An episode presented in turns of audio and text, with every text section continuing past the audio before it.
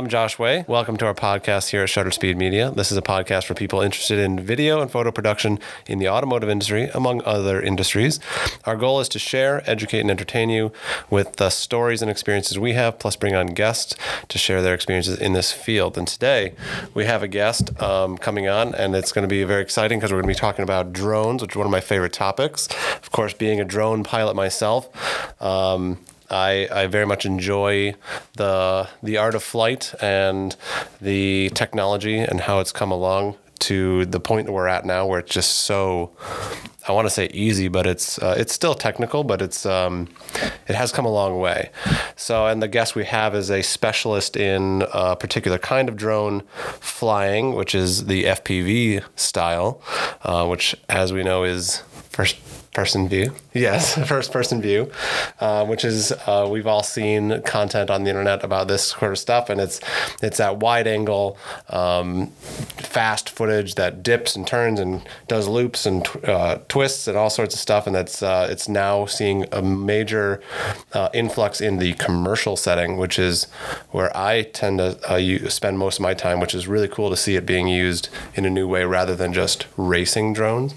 But to explain more of that and tell us about his story, we have a guest by the name of Jordan Gomez. Jordan? Hey, what's up? Sorry if I'm going to keep calling you Jordan. No, it's a good way to say it. Quick, introduce yourself. Yeah. Yeah, my name's Jordan. I'm from Minneapolis, Minnesota. Thanks for having me on, you guys. I appreciate it.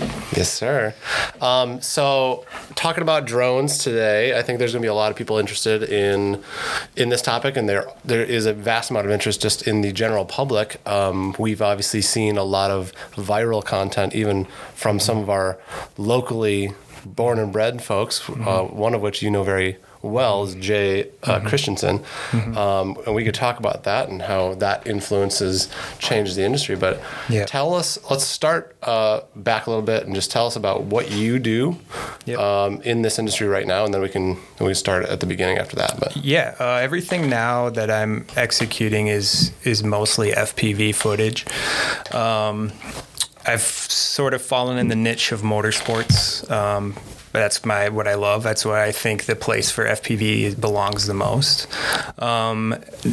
This past summer. Why do you say that?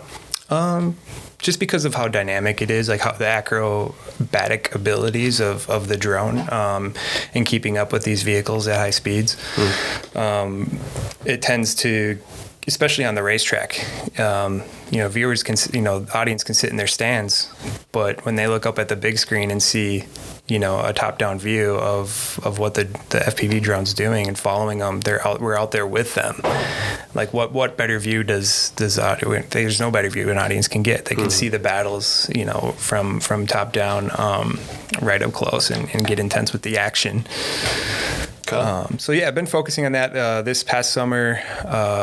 A friend, Justin Smash, he goes by Justin Smash, brought me on for Champ Offroad, and we've been doing some live streaming with FPV, and I love it. It's intense. We got to pit our drones, change our batteries, get back out there. Sometimes they hit sometimes we get rocked, we get mud thrown at us, and we're out there with them. You're covering the whole event. You're trying to cover the whole race. Yeah, we cover the whole race. So like a Champ Off-Road event, for example, I guess it depends on what class is racing.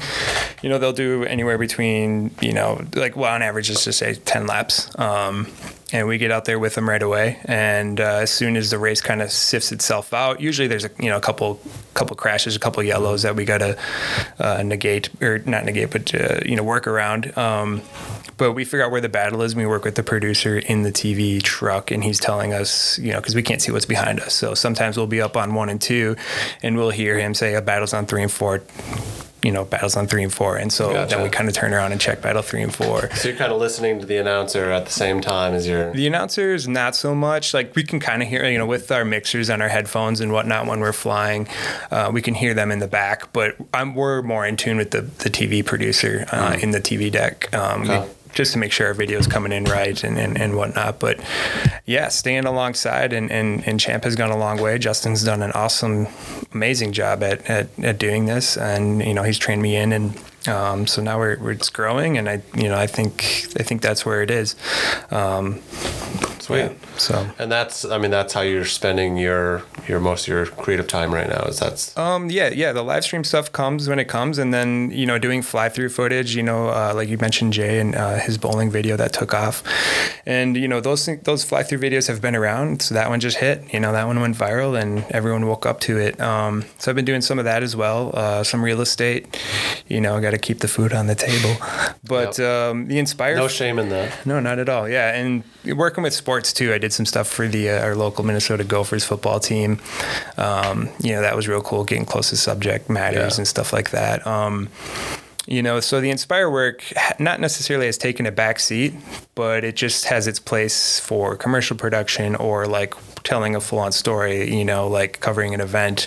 But to kind of incorporate all of it into one, like having me show up with an Inspire and all my FPV footage, like it's not necessarily daunting, and it's not like I can't do it, but it's like with FPV, there's so much that needs to happen. It's such a technical thing that it's almost better to hire somebody else just to do the Inspire footage. Sure. There you go.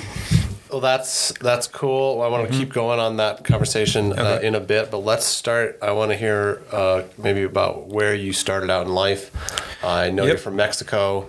My dad's from Mexico. I was born. Your dad. Yeah, my dad's from Mexico. Are you 50% Mexican? I'm now? Half. Yep. I'm a hybrid. Okay. I went, born in Minneapolis, graduated from Elk River, where the location of ERX is, and one of my favorite off-road tracks. And went to school for sound design and music production.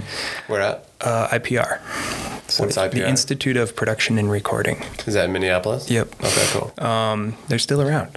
I think they're credited now finally too. Nice. But after you were there? Afterwards, yeah. Spent that $45,000 on an uncredited degree.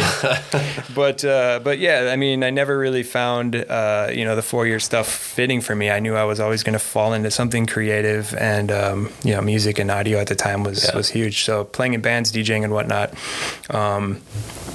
And when I was about 28, 29, is when I found drones, when I discovered, what a Phantom was, what DJI was producing. Yeah. So you weren't introduced to it at the cusp of the introduction that you were, it was like, it was already, DJI was already making stuff, and this existed already. So tell us about that story. Yeah. So, I was kind of like I guess you could say a quarter life crisis. I was just hitting a block in the road of my career. At the time I was doing a lot of work in the hospitality industry, and, that was just the path I just was tired of, and it's toxic in some ways, and I knew it wasn't, forever. And so I went down to Mexico to live with my family and earn the blood and have that experience and understand Mexico City greater than my father, and it's such a beautiful place. And so spent some time down there. I brought my turntables. I was DJing at some clubs and brought a little camera with as well. And then one day my friend invited me out to his house out in the country. And can I stop you real quick? Well, in Mexico City, I'd like to say I've been to Mexico more than I have, but tell us, does Mexico City feel pretty modern and everything else? It's very much totally like you'd find here, and technology is thriving and all that stuff, right? Yeah, definitely. I don't think the hamburgers are as good as we got here in Minnesota, but the tacos are fine. Yeah. It's a complete modernized city. It's a wealthy city. Yes, there is a classism, there. It's, the most native are the poorest, and the thicker Spanish-blooded are richer. But every country's got their issues, I guess. It is, it's a very dense city. It's very populated. Traffic sucks. It's like LA, but maybe even a little bit more wilder. Yeah. If I were to live there, I'd probably have a little moto instead of a car. Museums, architecture is beautiful. It would be a dream to go FPV that city and get away with it. I bet.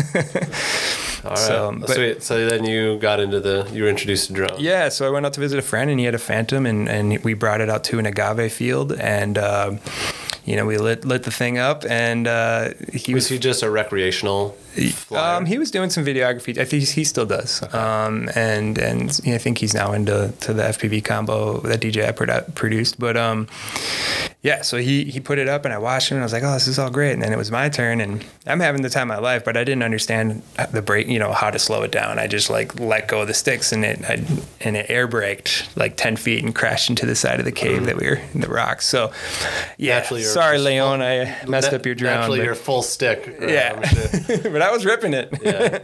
And so I took the thing back to the city for him, got it fixed. And then, you know, a couple months later when I moved home, the first thing I did was buy a Phantom 4 Pro.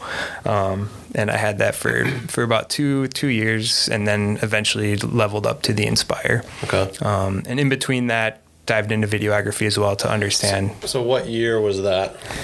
How long ago was your... 2017 FPV? Was when I got the Phantom 4 Pro. Okay. I think, yeah. So and that's just almost 5 years ago. Yeah. Okay. And yeah, then I mean, technology's moved so fast. Yeah, it's moving faster now. It's ridiculous. We'll talk about that. But and then 2019, the Inspire 2. I got the full cinema package. You know, I saved up and, you know, did the whole thing and dropped a bunch of money on it. And, yeah, it's definitely a great tool. I still think, like, there's no reason to change it. You know, there's maybe the FPV camera on it could be a little bit better, but it's on still, the Inspire. Yeah, you know how there's the FPV cam and then there's the bottom cam. Yeah. How often do you actually fly to pilot? All the time. Really? Actually, Jay and I, you know, we've worked together before.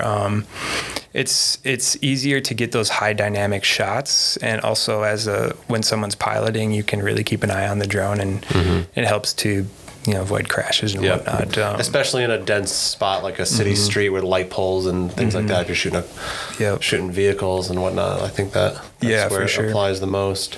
Yep. So I mean, now since I've experienced dual lopping, I feel like that's the only way to go with an Inspire, unless you're like doing some real estate stuff where it's, you know, very basic, or just more traditional shots, or just doing photography. Obviously, not a big deal. But the Inspire still has its place.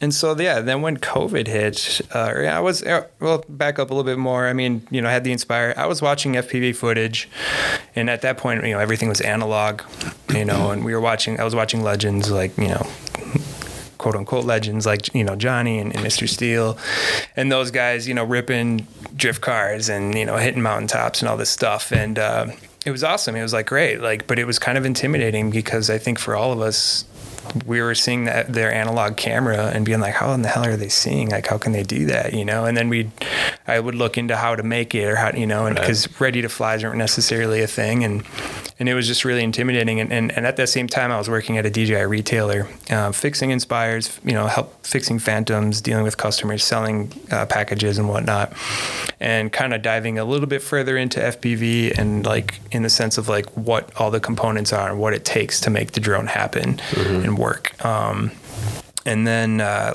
left that job fairly quick, but it was when we got locked down. I had already purchased the squirt and the goggles and, you know, the DJI remote, and had crashed it a few times and whatnot. But it wasn't until we got locked down that I really got to focus in and just dive 1,000% into it. And yeah, I didn't leave my studio for weeks, you know. So when you were getting into watching the analog stuff, for anyone who doesn't know, the analog signal is a traditional radio signal over the air. It's not a digital signal, and it looks like on your screen, it looks like some old VCR tape. Some old tape from a 1990 television with a poor signal, right? Especially when you get far out or behind an object or something. But when digital came around, that was just a revelation, was it not? Yeah, I think for everybody, it was like, hey, this is an open door now to, like, making this more accessible. Did DJI... Were they the ones who really pioneered that system? Totally. And there's a couple other options out there now, SharkBite being one of them. You know, and I think we'll see some advances. But, yeah, I mean, outside of all the other stuff that DJI makes, their air units, the digital air units, is obviously, like, the best thing they could have ever done for the industry and for FPV. Okay.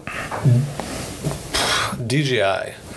So you are talking about a lot of DJI stuff, but you don't fly DJI for your FPV stuff. You have something you've made. Yeah. A lot of stuff is... Well, there's the DJI component in the FPV drone, which is the air unit. And that's what allows the broadcast to be digital. Okay. So the VX, the video transmission, is digital, and that's produced by the air unit. I do have some analog builds as well. There's pros and cons to both, you know. Depends on your environment, what you're flying. Latency, is that? Latency is a big one. With analog, you can see the breakup before it happens. Like if you're going around somewhere and you're like, okay, this is an area I shouldn't go because then I won't be able to get that transmission. Whereas it's digital, like it'll get blocky and then sometimes just cut out and whoops, you know. So there's the pros and cons. But yeah, latency is a big one. A lot of the racers obviously still fly analog because of that. I mean, DJI racing, let's talk about that for a little bit. I'm curious. That sport has just come out of nowhere when this technology arose. And is it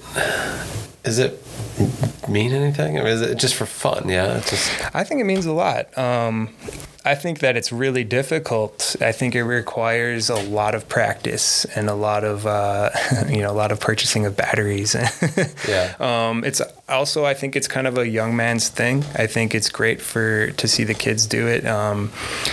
Because for guys like us that we need to work, we need to provide, I'm 35 now. I can't sit around and fly and race other drones all day. There's no pay in that. Sure.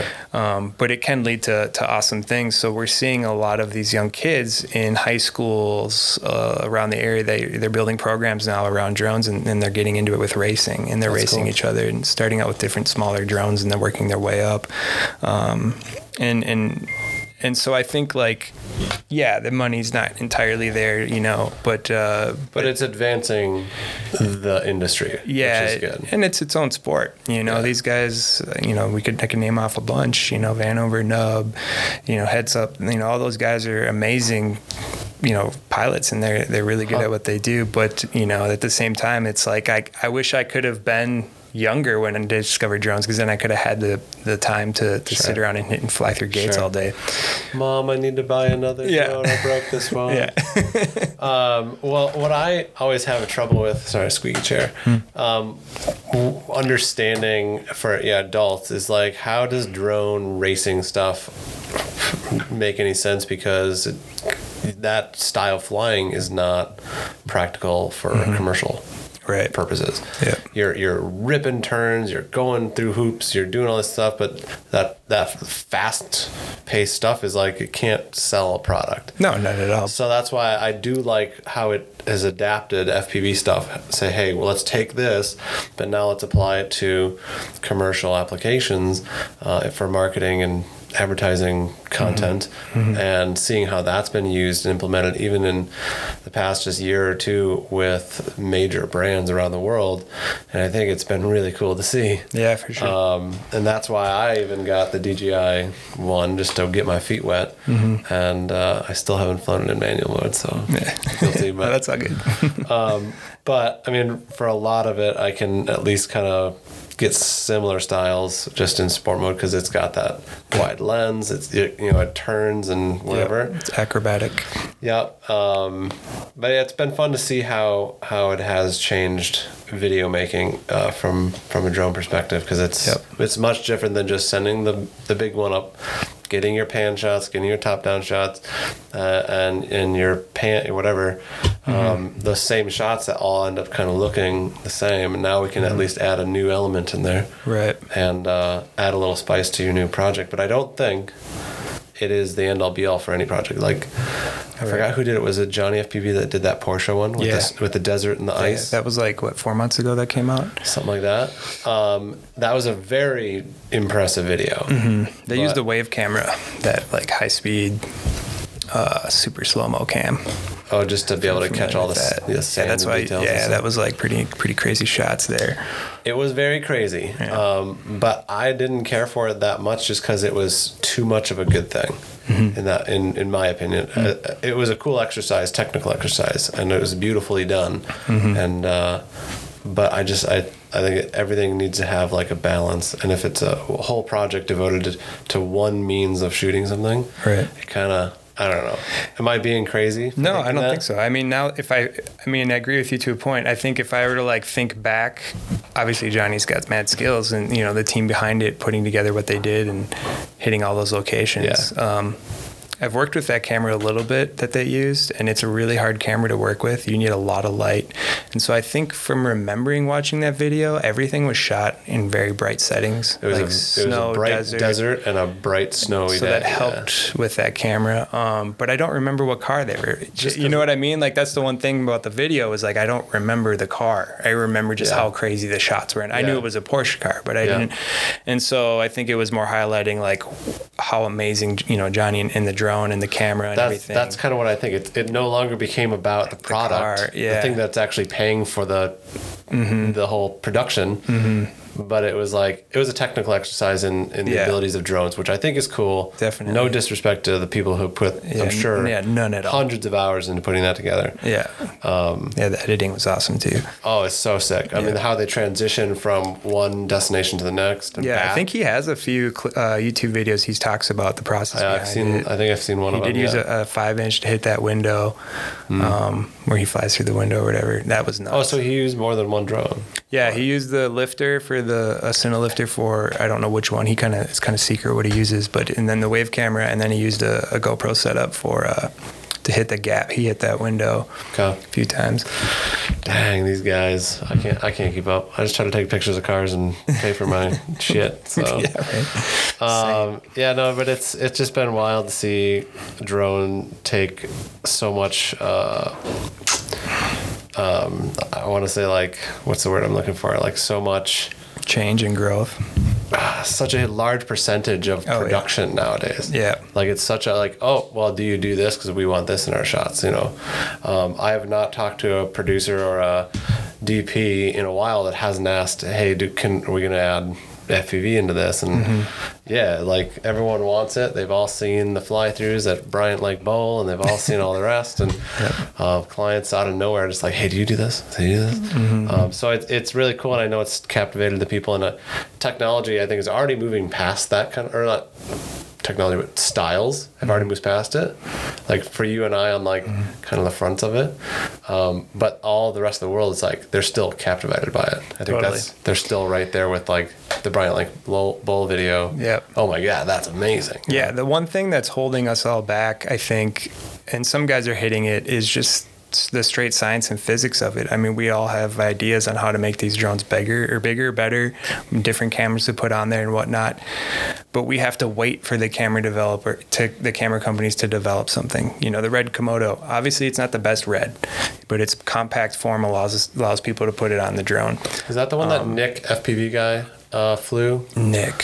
What was his name? I mean, most people are using, if it's not a Komodo, it's a Black Magic. If it's not a Black Magic, it's maybe the Z Cam.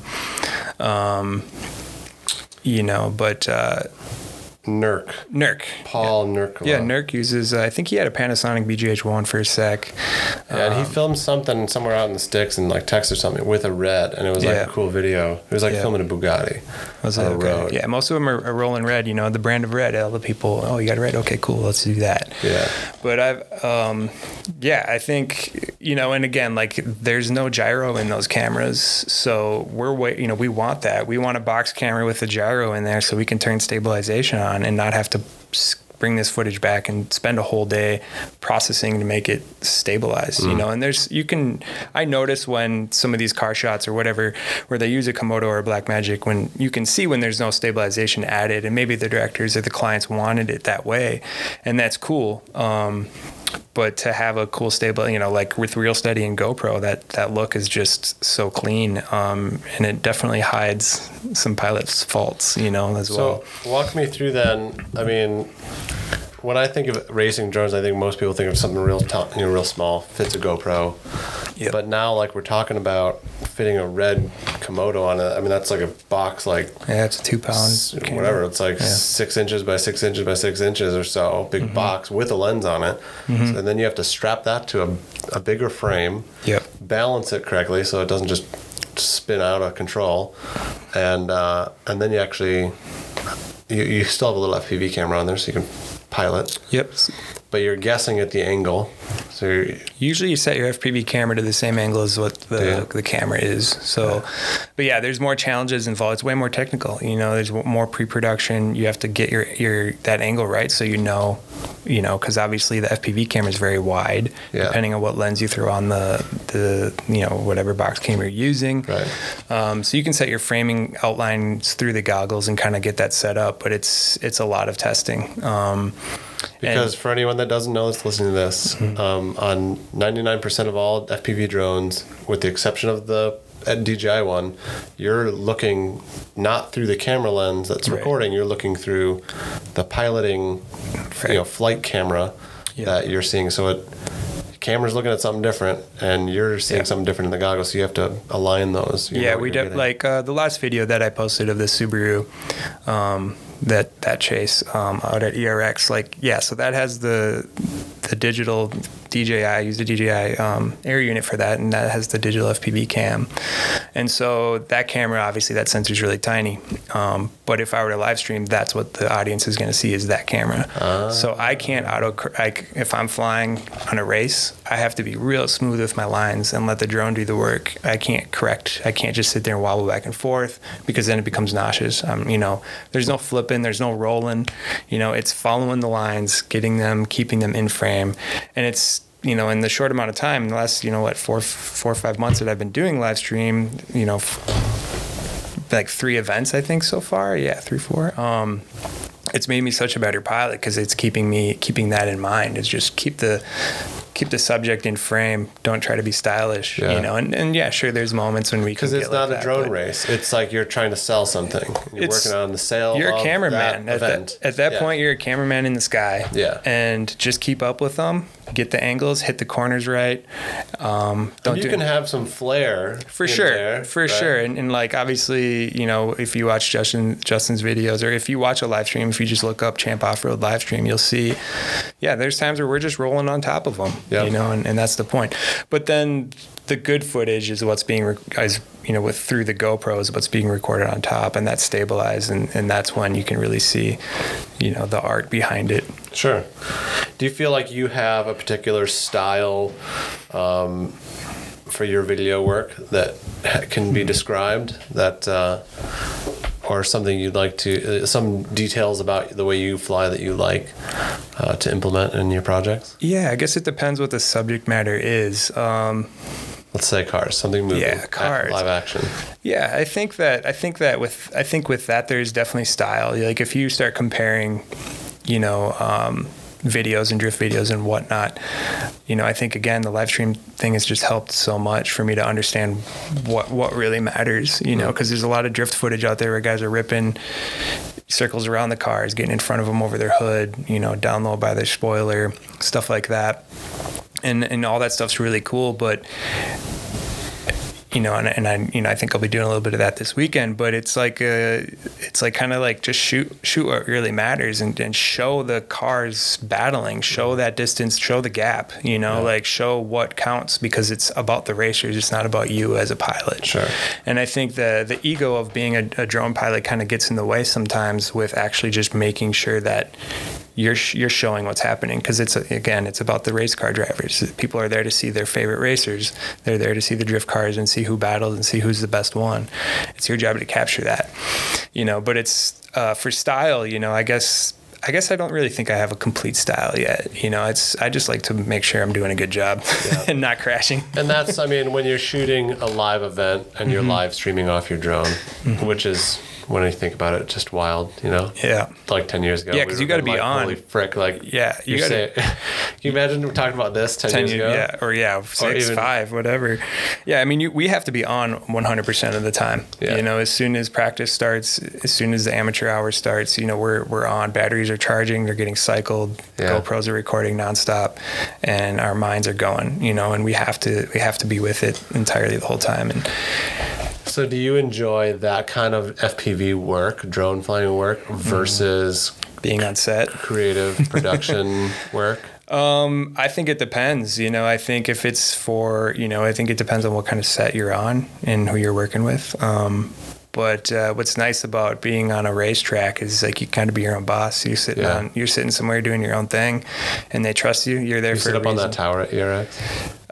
That tower, no, that's the lookout tower for the race teams. But at ERX, they put us on top of the TV truck on turn two after the 180. Okay.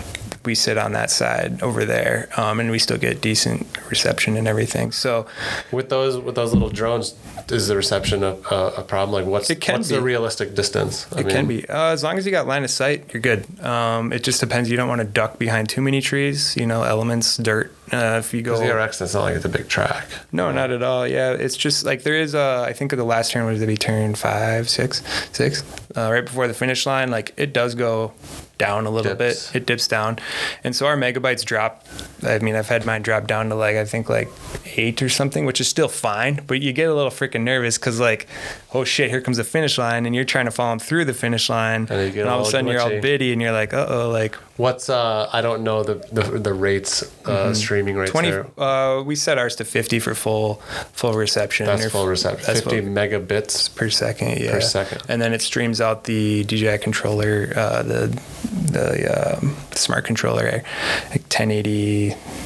60 DPI or something. I don't remember. It's so I was going to ask that the size of the video being streamed out live is what now? Yeah, you can. There's a range. It goes all the way from like I don't even know. I just keep it at 1080i. 1080i I think. Yeah. I set the settings once and never looked back. You know, I just tried to put it at the best settings for the producer, and that was it. But I've never actually watched one of your live deals. I have to catch one of those. Yeah, again, it's not the most prettiest footage. It's coming off with the FPV camera, so it's a small sensor. Yeah. And so it doesn't do super great in low light either. But as long as we got the exposure set decently and saturation, and then they can tweak it a little bit in the truck. Has the reception among people been really strong with this style of flying for those events? Oh, they love it. They love it. I think they're like, oh, you're the drone dudes, or you know, like it's. And the view counts though online are high, and like the numbers are good. Yeah, I believe it's going to grow. I think this is where the future is. You know, the guy. I mean, obviously, no disrespect to the other camera operators around the track, you know, cameras 1 through whatever. Those guys are out there getting important stuff, and their footage looks amazing as well. But I think people love seeing the battles. You know, We're right there with them. You know, I think can't tell you there's been a few times where I've followed a car just because I know his wheel's about to fall off, and I'm sitting there like just making sure I'm focused on the wheel because I'm waiting for that sucker to just pop off. And like, how cool of a shot is that? You know, not every camera guy can get that, you know, especially if it's like your back left, you know, wheel. Camera guy can't get the back left wheel. He's on the outside. When I think of like, I watch F1 a lot. F1 Formula One racer fan. Yeah. And like they obviously, I think it's safety concern. They can't be zinging around, you know, FPV drones. So that, but to supplement what you just said, because you can catch stuff that no other camera can, because you're freaking right there. Yeah, it's like you're right out the driver's window if you need to be. Mm-hmm. But on lots of other motorsport events, it's just not possible. It's not possible. It's physics. So they have every camera they can, but dude, still even then, like they miss certain things. And yeah, I think for like, you know, Formula One and even MotoGP and some rally and obviously Baja, like a drone's never going to replace a helicopter. Yeah, that's the job for a helicopter. Yeah, you know, we can't. There's physics are involved, and it's just science. Our shit's battery powered, not gas. You know, our batteries would explode if we tried to go 180 miles an hour. Right, you got racers going 200 miles an hour, and you got a drone that loses signal and winds up hitting that driver or somebody in the stands or something. That, it's not realistic. Yeah. So there are limitations to it, and as of now, I don't see Formula One or, you know, MotoGP throwing that up as an option. You know, I mean, I've seen it done in promo work, closed course productions, and they know don't go faster than 80. You know, they're chilling, and the footage is awesome. You know, and they get some quality guys in there. Mm-hmm. Where do you think drone stuff as a whole and FPV stuff, all in the same category here, where do you think it's going? I mean, I from what I've seen, I've got every DJI drone sitting here, and I fly them all, I use them all. And I thought earlier on that, well, this thing's just going to keep getting bigger and bigger and bigger. But I really don't feel like that's been the case. I thought a drone would be in every house in America, like an iPhone. But it hasn't been the case. I feel like it's kind of leveled off. The people who are going to buy them are going to buy them. The productions, you know, use them as much as they're going to use them, and then it's traditional video. Yeah, is this stuff. But do you see any other? Do you have any insights into where you think the drone stuff is heading? Yeah, I think it would be awesome to see it at the Olympics. Because I mean, there's a lot of what events specifically. I mean, how many events are at the Olympics nowadays? But like, even a marathon race or bike, you know, triathlon, stuff like that, like. Those shots can be in there easy, you know, and it's just a matter of figuring out what events to use them on. But, you know, getting it that far spread where it's just naturalized, where everyone's not surprised or overwhelmed anymore that there's an aerial shot, live video aerial shot. It's an expectation for a lot of people. And like I think drones, that's what I mean. It's like, oh, this is a drone. I mean, obviously they're probably using some Inspire, some, you know, obviously there's helicopters and stuff, but we're talking FPV specific right now. And I think like that could be the way, you know, but, you know, I think it was a Gab 707. He, you know, broke through and, you know, did the natural selection, the snowboarding event, and live streamed that. Okay. I think that was Red Bull produced. And that was out in Canada, or no, that was Montana or Wyoming. And so that was really cool, you know, and the fact that they were, you know, they made, I don't even know, a handful of these really expensive setups and, you know, I don't know if they used Econics or whatever they used, and they had specific towers built with receivers and antennas on them. Like, it was a huge production, very expensive, but they did it. And, like, that's awesome. And so, like, actually, I can continue talking about what he's up to. I think it was, like, 2 days ago, he put out a video showcasing a huge CineLifter drone with a gimbal on top. And on bottom, so FPV drone with, I mean, it's a big-ass drone. It's not a 5-inch, that's for sure. You know, with a I think it's a DJI gimbal, but they figured out how to make it happen, you know, and it requires a ton of tuning, and, you know, you can't do completely everything with it, but, you know, it's there. And so I think, like, where it's headed commercially, I think I answered that one. I think, like, we're just waiting for the technology to get there. You know, I think Sony needs to step up, and because their cameras are awesome. Their stabilization, they have their own stabilization called the Catalyst. I would love to see them make a box cam for us, you know, for drone pilots. Sure. You know, Red's there, but, you know, Red's kind of one of those things where it's like they're in their own zone. They, you know, they do their own thing. Because that has always been the limitation to this point is the quality of the footage you can get. Yeah. That is the elephant in the room with FPV stuff, because it's like GoPros or what we've seen lately. Jay's throwing a DSLR on his for a lot of his shots. Yeah. Is that correct? I think Jay's using a A7S. Yeah. Or R, one of the two. But that still has its limitations too, you know, and so I'm rolling Black Magic and I'm happy with it. I haven't put anything out because I'm still perfecting it. And all of my stuff calls for just GoPro right now, and that's cool with me. I'm not, you know, eventually I'll get there. I learned the hard way when I got into FPV. I spent so much money buying all this shit, and I was like, any new thing that came out, like, oh, this new ESC from whatever, oh, I'd buy it. Like, oh, new motor, like, oh, that's cool. And like, then I would break shit and be like, ah. Oh. So it's like, now with the more expensive stuff, I'm taking a slower approach because, well, obviously there's a lot of money involved, you know. Yeah. So just figuring out what works, and I'm seeing everything change so fast. Yeah. So like, why jump into something when I know that in like a month later, 2 months later, something else is going to be out? Sure. So well, and hopefully scaling with that knowledge and everything with nicer equipment, you actually have a reputation that's growing too, so you can charge more as you get more business. Oh shoot. Yeah. Yeah, you got to be patient. I think that's the way to success is playing it smart, you know.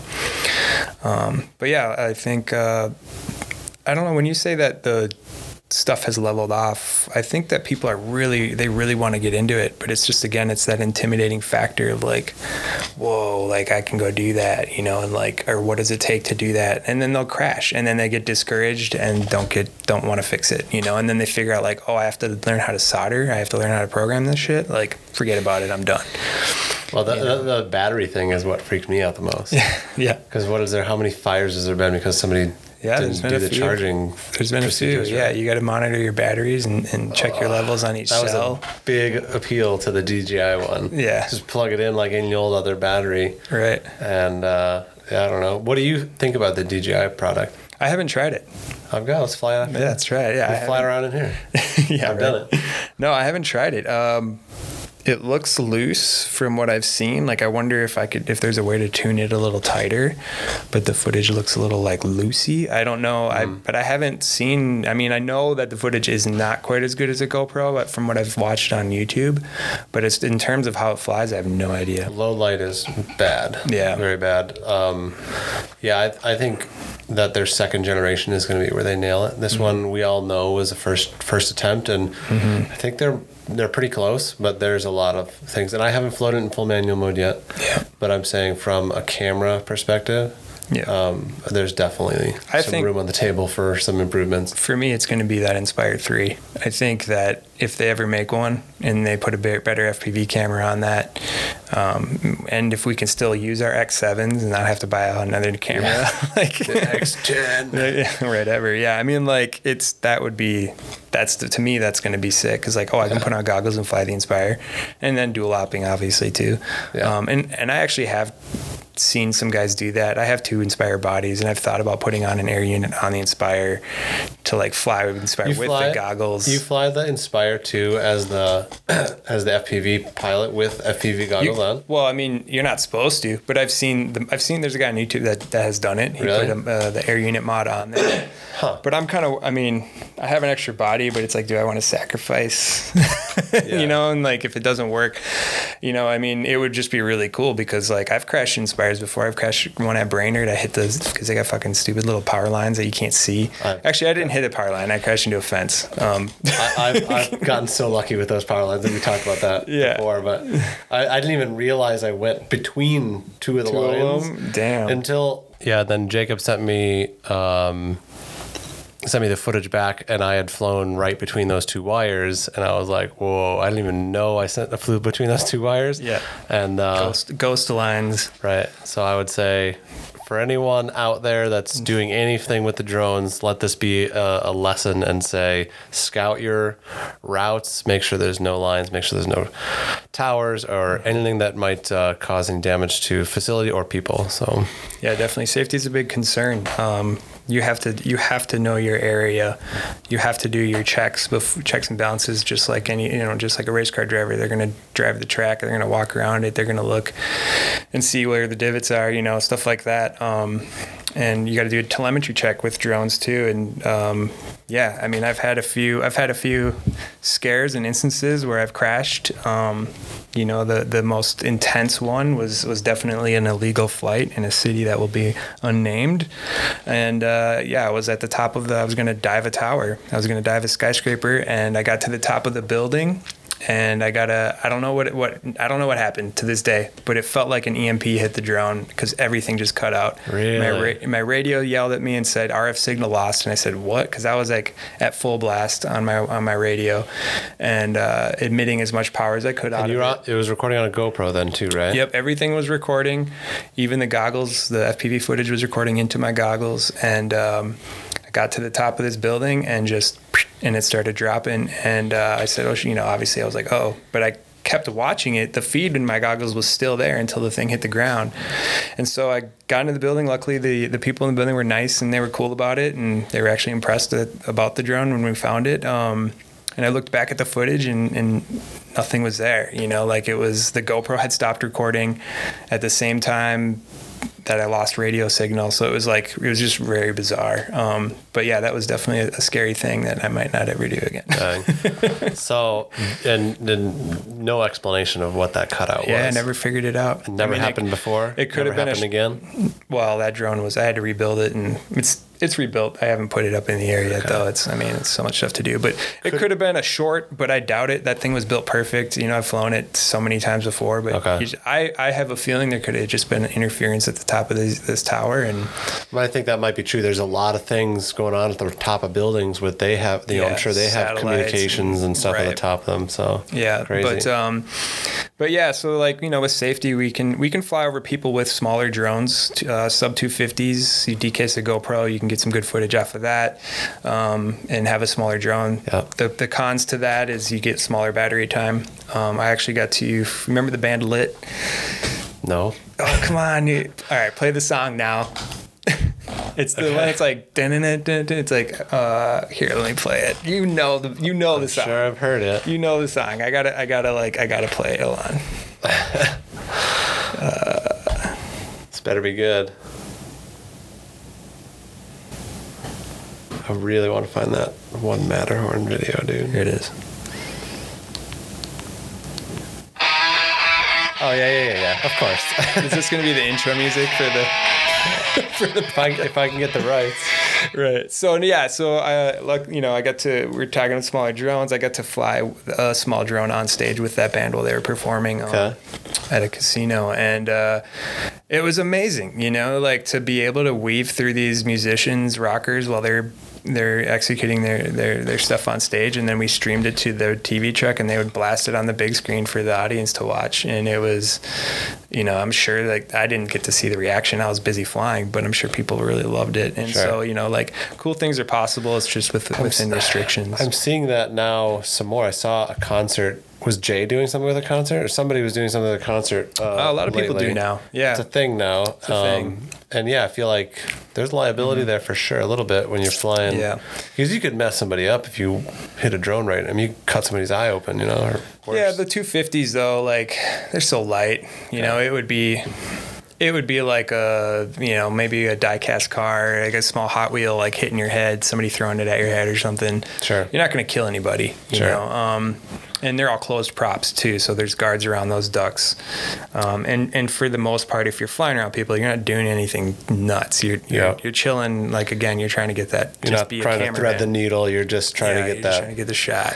So what about when I see on Instagram these guys that are like diving mountains? Yeah, range. I saw this one, like I said, with the Matterhorn out in the Alps. This guy, I mean, I don't know where he is. He might be, I don't know how far away. Mm-hmm. Maybe he's close, but you don't see him in the video, of course. Mm-hmm. And the Matterhorn is like a drastically vertical point of a mountain. Mm-hmm. So I don't think he's very far up it. Right. And all of a sudden, here's his drone like at the tippy top, and he dives thousands of feet down this mountain face. And this is just awesome. But like... Yeah. Those are super epic. So with battery life and you know, latency and all these other things. Yeah, well, it's a way different drone. It's a, you know, for the most part, those are 7-inch drones, different kind of prop pitch, and a different battery. I would argue that most of those guys are still using analog versus digital, because they can still see when they're going to get breakup, because they're flying so far away. The other thing that is like super important to have on those drones is GPS. So, you know, they'll throw a GPS module on there, program it so that if they were to get a drop, it'll still like return to home automatically and come back. And then at some point they'll get their feed and their signal back. Oh, you can do that with some FPV drones? Totally. Yep. So like, they're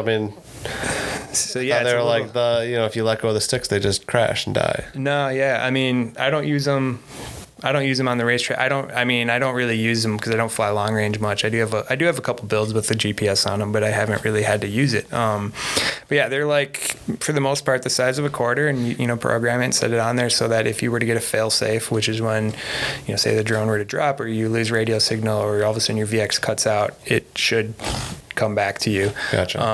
And then that feed will come back to you as well. So yeah, long range is definitely just a way different style, different props, batteries. They use lithium ions instead of lipos, and they're able to fly for anywhere between 7 to 20 minutes. And that's how they get to the top of these peaks and then fly them all the way back down like that. Because that stuff's just wild. I mean, I'm not sure what they do with the footage. I mean, other than... Yeah. You know, views on YouTube or Instagram. Right. And of course there's money to be made there, but I don't know. It doesn't have much of a commercial application. That's always the way I think, but they're awesome videos. Like, definitely. Just awesome. Definitely. And if it's all about YouTube views for you, that's that can make some money. So I think that works.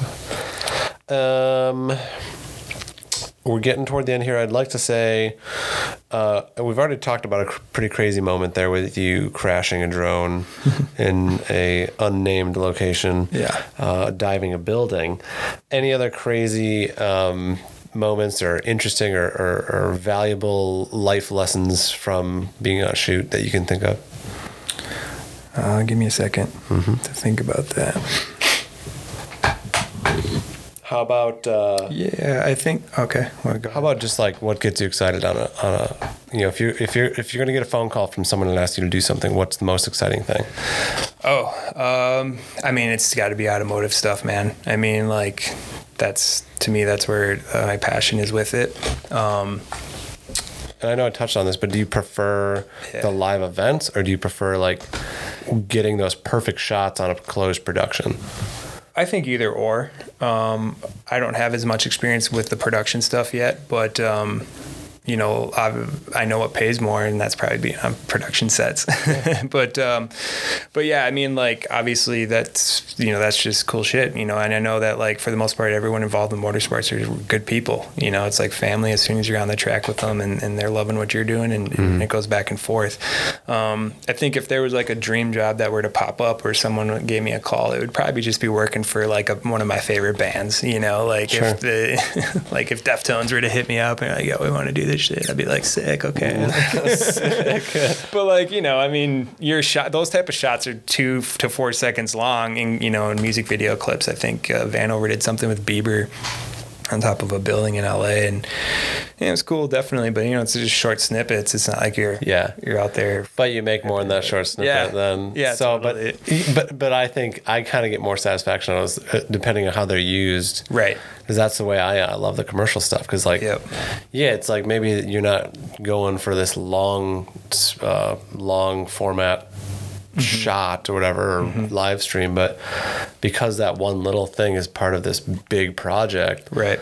That's where I love this. Just like that's where I'm excited for the new Matrix to come out, because I have a feeling they're going to incorporate FPV in there.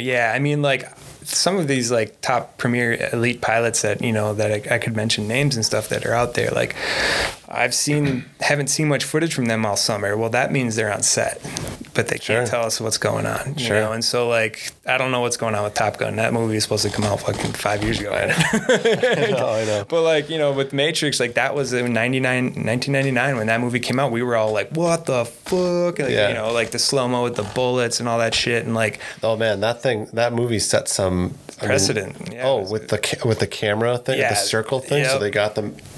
And so like with sci-fi movies and then like race movies and stuff, and I obviously like I love Fast and Furious still, but like I watched Fast 9 the other day, or F9 or whatever they're calling it, and there isn't much drone, it's all helicopter, and that's cool, but like for something like the Matrix, like Can they pull it off? Can they, throw on? I remember when Jay was just all over the news for the Bryant Lake Bowl thing. I remember someone tweeted at him or something, some director, and said, we should be using this in some what movie? I forgot what movie. It's like the next Star Wars or something.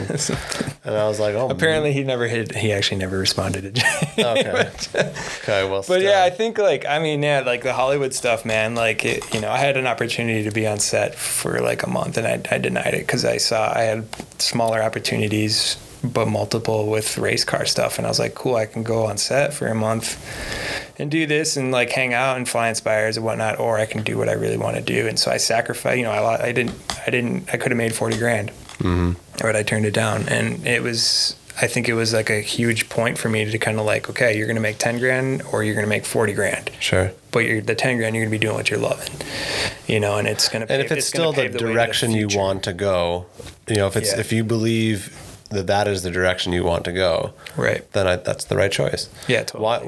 Why postpone, your future goals for money? Because life is short, and if you're not chasing your dream, right? Or the path that you think you need to take for that dream, you're wasting time. Totally. And on the movie, the subject of the movie was kind of depressing, but also like you're on set, you're irreplaceable. Not everybody can can fly on a racetrack. And, sure. You know, so there was that thought as well. Sure. Anything else you want to add? Because I think we'll probably wrap it up where... No, that's it. Follow. We're right at about an hour. Hit me up on the Instagram. Yeah, well, you got any questions? Air Jordan FPV. I'll ask that here in a second. I'll say, first of all, where can people watch the live stream stuff that you do at ERX? Where is that visible? So the league that runs all our live stream stuff through. Sorry, hold on. Let me rephrase that. It's the question. Champ Offroad is the league. It's off-road truck racing, side by side, you know, Pro 2, Pro 4 mod, buggies. We got, you know, we got carts out there with kids on them. You'll see a lot of Justin Smash's footage. You know, he's kind of leading the way with that. But if is it just, like an FPV guy thing to have like a name? Yeah, Nurk totally. FPV, Johnny FPV. Yeah, what's your good Smash? What's be, yeah, Justin Smash. I mean, like I don't know. Do I need to come? Am I missing something? I think that was the race. That comes from the race. That comes from the racing. Okay, you know, like so that's like their racing name. Have your pilot call. You know, okay. Like I mean, look, we got Top Gun, we got Maverick, and Ice. Oh, you know I see. I mean? Like, it's kind of the same. Boy, thing. What could mine be? DP? No, that's wrong. Dynamic Smash FPV. Dynamic Smash. Yeah, I think Dynamic something. But yeah, I mean, mine makes sense, right? Just ripping off of Michael Jordan. Yeah, but I like it. Where? So they can see it. Where is it? Live on Facebook or YouTube? Yeah, I think their streams are still available now, like forever. You can check them out on YouTube, I believe. Okay. And then like if you want to watch Justin, obviously I give him mad praise and he's giving me opportunities. So shout out to him. And I think he's doing the Nitro Rally at ERX this weekend. So obviously if you just hit up like the Nitro Instagram page, you'll see where they're streaming stuff. And that's when you can really see like I said, what it's about and what the capabilities are. Okay. And where can people follow you? Should give us our social media shout outs to follow your work and get in touch with you for anything. Yeah. Everything is my name. It's Air Jordan, JOURDAN FPV. That's the Twitter, which I barely use. And then Instagram is obviously the main thing. And then Facebook too, which is all tethered together. But yeah, feel free to hit me up with questions. Awesome. Well, Jordan, it has been a pleasure having you. I think I learned a lot about FPV, and I just love talking about the industry and where we think it's going and where it's come from and people's personal journeys through it and making a career out of it. And I think that is an inspiration to many people that are going to be listening to this. So with that, thank you for coming on. Thank you for having me.